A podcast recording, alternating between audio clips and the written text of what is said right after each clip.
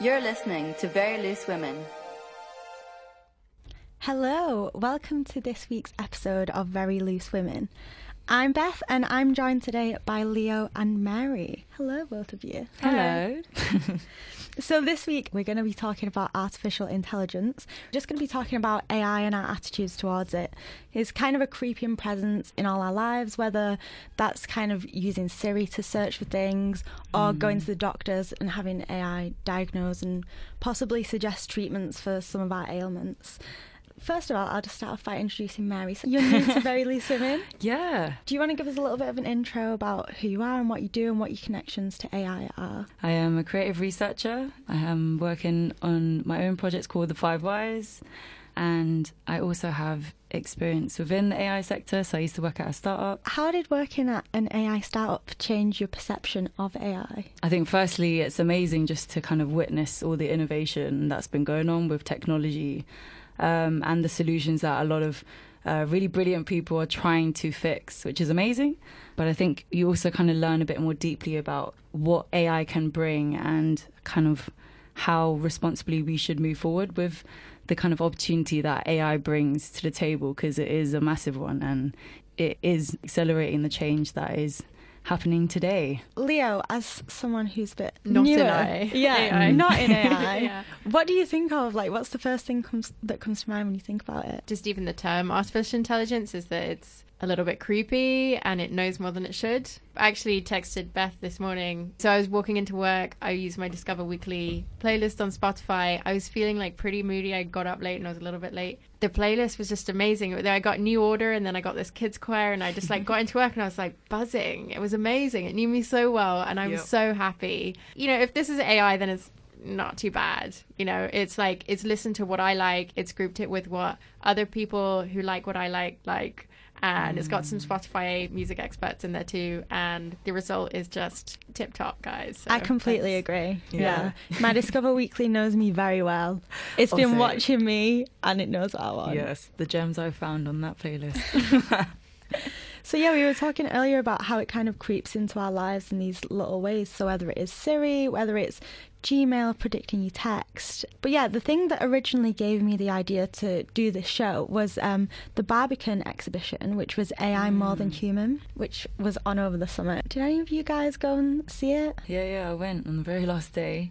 It was really cool. It was a very popular exhibition. There's a lot of, I think, hype around it as well. It kind of spanned a big breadth of AI. So I know it started off with like the inception. There was like a lot of films about AI and like attitudes towards it. And it really went into a lot of depth. Mary and myself were talking earlier about a section where they talk about the Go game. Yeah, so I'm Korean. And so I guess I just had a bit of a personal investment in it. Yeah, it was just fascinating just to learn about the Go game and the AlphaGo program and about the whole history behind that, and it felt like a real moment. I saw a documentary, I think, that you saw too, related to this, and the way that they built it, like the filmmakers, was really to show the angst of the human who was playing the computer and saying, I feel like I'm fighting for humanity and I'm the only one doing this. It got deep.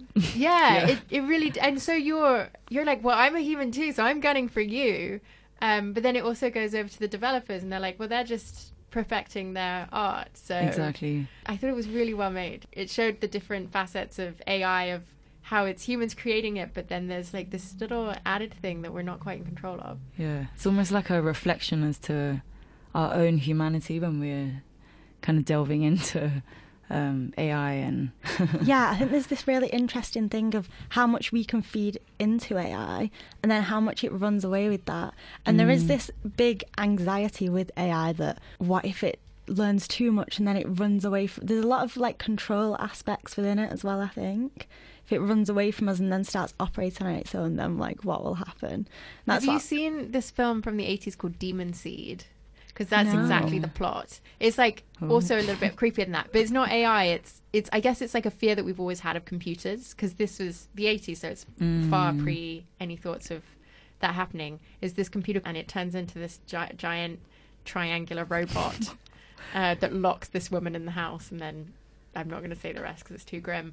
I guess it's like this ongoing fear that we have of computers taking over. Mm. Yeah, I think with this whole chat around, the fears around, I think where I stand is that technology is great and it's always going to be progressing and we're always going to try and do better, but I think we always need to remember that it's actually humans that are engineering whether the technology is used for good or for bad. Like, I bring up the internet, for example, like it was made from a very humble place of like trying to connect and, have an open source like pool of information for anyone to access and use, which has kind of expanded into this huge, obviously, what is the internet today? And obviously it has done many, many amazing good things and it has progressed us in ways that, we couldn't have even imagined like 50 years ago, but also have created some really dark places. And so I think we always need to remember that it's, the human relationships and the way people are using it is really important. Yeah, because I suppose the internet in the same way, the internet has become really controlled now and it has really changed the way that people can do things and the freedom that they have on it. And I suppose the exciting thing about AI is that we're still at a place where there is a lot of creative freedom. Mm. But when we were talking about it the other day, Mary, you were saying about how important it is how things are built at the inception of AI and how we build things into it from the get-go. Yeah. A good representative data set is so crucial. It's like I was chatting to some friends last night and there was a really good example of kind of explaining this concept, and it's kind of like scissors. Scissors are conventionally made for right-handed people but not made for left-handed people. And so it's kind of that concept where it's like, it's because you didn't take that consideration of like another person, but it's not an active kind of pursuit as, oh yeah, no, we're going to forget the left-handed people. It's an unconscious bias, and it's like, oh yeah, data scientists kind of have that role to play where it's like, actually, this is the data that we have, but is this a good representative data set? And are we as a company going to try and pursue that to have a better kind of outcome and result? So there's a big push with like AI, women in AI, women in tech, and especially the BAME community as well, is an important piece of work, and it should be, because of all the things that it can potentially create. Do you think that's currently an issue? I think if we don't responsibly move forward, then it will. It's just going to be one of the things where we will just going to have to fix the problems that we've created. It can seem a bit daunting, I think. I think even in the interest of the products that they're making as well. So I don't know, there was something that went viral kind of last week, the week before, of a man who had submitted his photo for kind of online passport checks, which you can do now. Yeah. And he was a black guy. It had said that it had rejected the photo because it said his mouth was open and it wasn't. Yeah. And it's just the fact that clearly... Well, presumably when they were making that, they hadn't filtered lots of different people's faces. Yeah, they didn't have a good data set. So, so if you think about the product that they've made throughout that, like at any point in the process of creating that product, no one ever thought, oh, wait, there might be other people that are going to need to be considered to make this work and to make this efficient for and inclusive for everyone. So yeah, if you think about all of the kinds of products and services that we might be creating and putting out there in the world, it's kind of wild. I guess it's kind of amplifying fault lines that we already have. Mm. Like, we do live in a racist society, so it's going to take that racism and make it spread it across various products. I guess we need to rethink it. I mean, like there is hope.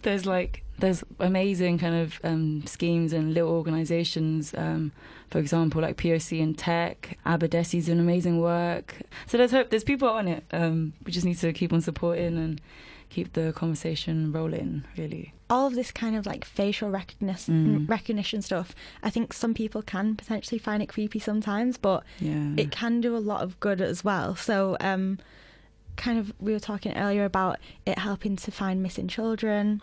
There was a piece I saw as well about this little robot that exists where it can copy someone's facial expressions, and they were using it to help young children with autism to understand facial expressions and how they link to emotions, to help them learn that kind of stuff. So it can be a really positive thing as well. What do you guys think within your everyday life? Has that come up? I know on Amazon I get recommended products based on what I've already seen linked to what other people have looked at in the same area. So I bought a pair of radio mics the other week that really made me happy.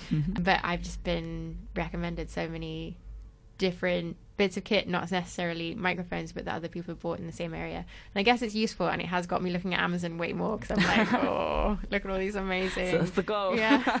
Definitely helping their business model. Yeah, if I look at Hassan Minaj's piece on Amazon, then yeah, there are dangers to someone having that bigger data set, that big access to that amount of information about people and about their spending habits, and then slowly taking ownership of the whole supply chain. Yes, that's terrifying, because that's like that's one group behind all of this power. Yeah. And I think in that episode on Netflix, he looks at that quite critically.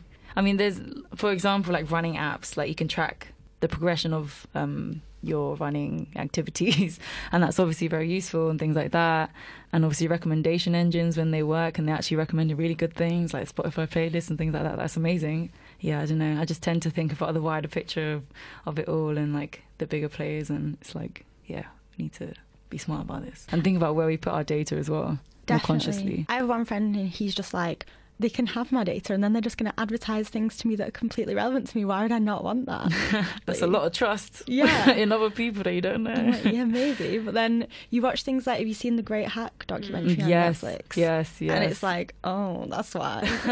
It's sort of these grey areas. Like, I think what The Great Hack documentary, all of the shows that I watch a lot on Netflix, what that showed was really that there are just areas that we haven't legislated with regards to new technology. If we have access to that data, then political parties could potentially use that to campaign to exactly who they need to. Yeah, that's when things get a bit crazy. And we haven't looked at what's right and what's wrong in that. Yeah. And just because politicians don't understand the tech yet, so they can't. Like, they can't legislate something that they don't understand. So we're just too far away, but also very much too close to the tech being present. We live in interesting times, don't we? Yeah. There's a lot going on in this world. It just comes back to the thing that you were saying about don't blame the people, blame don't blame the technology, blame the people behind it, because things can be used in different ways. Yeah, it's people's decisions, like real decisions, and realising the consequences of that deeply with communities and other human beings, really. The BBC earlier this week pulled their stations off a certain app, so that people would have to sign in through their platform to be able to listen to their stations. The spokesperson for the BBC said the reason they did that was to kind of get people's data through the app. Data is like the highest commodity in the world. But it seems to be at the moment that people are like, let's just try and get it and then we'll figure it out later. Yeah. Like, what's going to come, what's going to happen. It's because it's the highest commodity in the world. Like, they know it's so valuable. Yeah. You can literally end up controlling people and populations, which is... Do you have any other examples? Because, I mean, it was you, Mary, who brought up the example of facial recognition in AI being used to kind of help find missing children. So this is something that's being used across the world, but also across the UK, a lot in kind of public spaces, the installation of CCTV. And some people aren't massive fans of it, but it's used for safety and it can be a really positive thing. Yeah. The push is never going to stop. People are going to keep on wanting to get as much data as we can, if we can. It does make our systems more efficient and things. I had my bike stolen a few years ago. I think it was in 2014. And I mean, I was incredibly stupid. I only attached the wheel to the, you know, in East London, you get the sort of small signposts to one of those, like street names. And someone had left the wheel and taken the bike. And so I went to a police station and they said, oh, the CCTV just next to it doesn't cover that corner, so we can't know who nicked it. And I was like, oh, that's very annoying. Also, I was working in a school and I could have very easily used their bike shed, but I was running late, so I was just like, it doesn't matter. Yeah. It's very much, I feel, my fault. At the time, I thought I really wanted to find my bike again, and I wanted, because I, you know... I wish. Yeah, as you get a bike and you like add a little bit sort of customized for you, and it's nicer for you to ride it. And to break in a new bike, it's like, it's annoying. I would have really loved to have gotten it back. So CCTV would have been super handy. But then I guess if you're talking about AI and facial recognition, how accurate is that going to be? Is that actually the person who would have stolen my bike? Is it going to be unscrupulous? Yeah. Like, what, it does pose a lot of questions. Obviously, having footage saying this is the exact person, yeah, that's great. But is it going to be that person? Are they just going to randomly frame it on someone who looks a bit like that person? Like, I don't know how accurate these things are. I don't know how well they work. The output is always going to be as good as the data set. We always need to remember that, because otherwise we can't, like, treat it as it's the kind of, like a god, like it's, you know, this is the final say kind of thing, because it's only as good as the data. Yeah. And so we really do need to remember that, especially when it comes to like healthcare as well, like, because it's literally, it can be life or death sometimes. How much do you kind of in your own lives try and distance yourself from AI, try and incorporate it, like even just using your phone? Do you use Siri? Do you have like a smart speaker? Just for the political advertising, I've got a plugin for Chrome, which is, I'm afraid, I used to use Mozilla, but I use Chrome now. It's just better, like more user-friendly on this laptop is what I mean by that. My old laptop, Chrome would crash it, so not better in that case. But I have a Who Targets Me plugin, which feeds all political advertising that I have to like an NGO that I trust, that analyzes the data that is being advertised. Who Targets Me? Who Targets Me, yes, a Chrome plugin. I'm glad that I can plug that out to our listeners. And it basically does a kind of screenshot of what the adverts look like, because currently they're not registered anywhere, they're not traceable unless like someone screenshots them, puts them on social media for them to be picked up. So that's a sort of very conscious way that I'm aware that there's political advertising, I'm aware that it's a problem that's underregulated, and I'm a journalist, so I guess I'm more aware than some of these things and their impact. So I'm taking sort of medium average steps to protect myself, but I'd still go like, what's that expression? Hook, line and sinker for like the whole Amazon ads, the whole Spotify stuff.